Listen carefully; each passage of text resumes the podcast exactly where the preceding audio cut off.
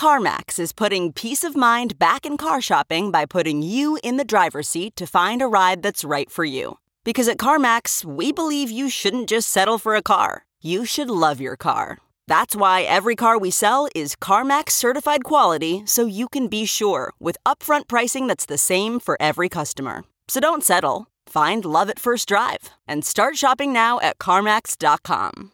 CarMax, the way car buying should be. Okay, picture this. It's Friday afternoon when a thought hits you. I can spend another weekend doing the same old whatever, or I can hop into my all new Hyundai Santa Fe and hit the road. With available HTRAC, all wheel drive, and three row seating, my whole family can head deep into the wild. Conquer the weekend in the all new Hyundai Santa Fe. Visit HyundaiUSA.com or call 562 for more details. Hyundai, there's joy in every journey. Pitch decks connected to a pre-IPO funding round for Bitmain included false information about investors, according to a CoinDesk investigation. Good evening. I'm Mark Hochstein, and this is late confirmation from Coindesk, bringing you the top stories from Thursday, October 25th.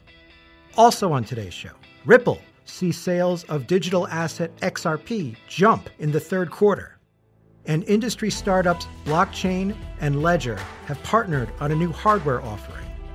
Stay tuned for more on these stories on today's show. Parties solicited to invest in the pre initial public offering funding round for Bitmain, the leading maker of crypto mining software and hardware, received pitch decks falsely suggesting the company had secured financial backing from Digital Sky Technologies Global and GIC Private Limited. The question is who put those misrepresentations into the pitch decks? Coindesk was unable to verify the authenticity of the three versions identified and reviewed outside of those who received them because Bitmain has not responded to multiple inquiries concerning their production and dissemination, even though all of them printed the company name and a confidentiality warning on each slide, and two versions prescribe deadlines and methods on bank wiring instructions. Coindesk learned about the inaccuracy of the statements three days after reporting Bitmain's Series B investors on August 10th. Jan Wooten, a representative for DST Global, notified Coindesk by email that DST Global did not invest in Bitmain and asked for a correction to the article. Josh Lindfors, a DST Global managing director, confirmed Wooten's statement in another email weeks later refuting a DST global investment across Bitmain's funding rounds altogether. The following month, a GIC spokesperson issued the same denial when Coindesk reached out for comment. You can read our full investigative report on Coindesk.com. One of the oldest software wallet providers in the cryptocurrency industry is launching its first hardware product. Announced Thursday, Blockchain, with a capital B, has partnered with hardware wallet maker Ledger, with a capital L, and started taking orders for a new handheld device called Lockbox. The first batch of shipments will go out in November. While there are a number of hardware wallets on the market, Lockbox stands out according to blockchain CEO and co founder Peter Smith. In addition to storing funds offline, like other hardware devices, the lockbox will facilitate crypto to crypto trades through Swap, capital S, the company's native brokerage that's launching next week. The aim is to make trading easier with an all in one account, according to Smith.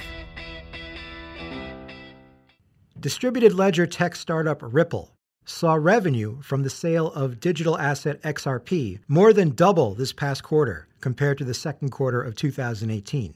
In its Q3 2018 XRP markets report, released Thursday, Ripple announced that it sold $163.33 million worth of XRP. That's up from $75.53 million worth in the second quarter. Most of the increase came from institutional direct sales, where a Ripple subsidiary called XRP2 sold $98.06 million, compared to only 16.87 million the quarter before. It saw a much smaller increase in programmatic sales quarter over quarter, going from $56.66 million worth to $65.27 million.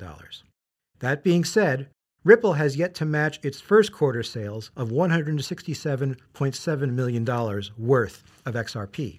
Year over year, Ripple is still coming out ahead. It sold $19.6 million in XRP in direct sales and $32.6 million in programmatic sales during the third quarter of 2017.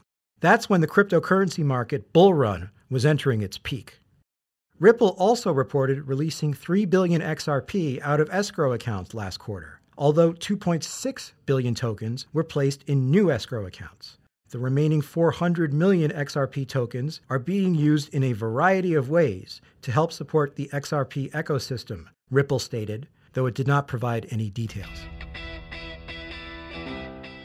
The UK Royal Mint has suspended a long running plan to create a crypto asset representing physical gold holdings.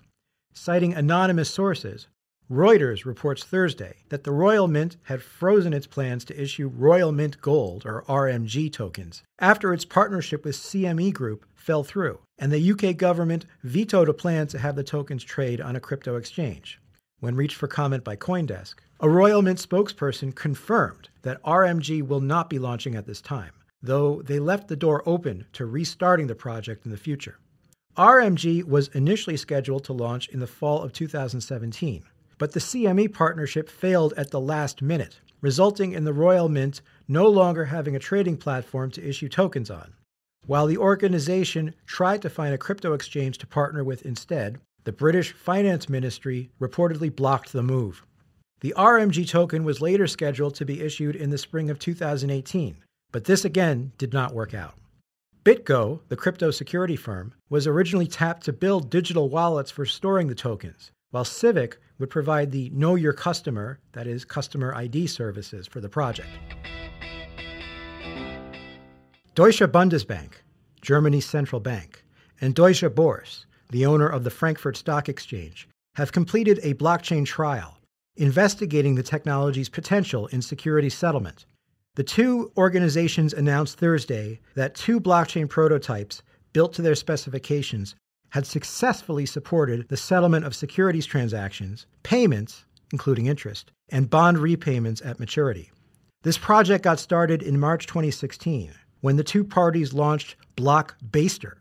That's short for Blockchain Based Settlement Technology Research.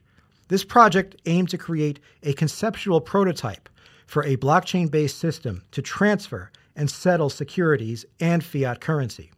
The prototypes were developed on Hyperledger Fabric and on the blockchain platform created by Digital Asset, which is notably also working with the Australian Securities Exchange to replace its CHESS system in 2020. And with Thanksgiving coming up, I think our listeners in the US would probably be interested in a block blockbaster. For more on today's stories and to subscribe to our newsletters, check out Coindesk.com.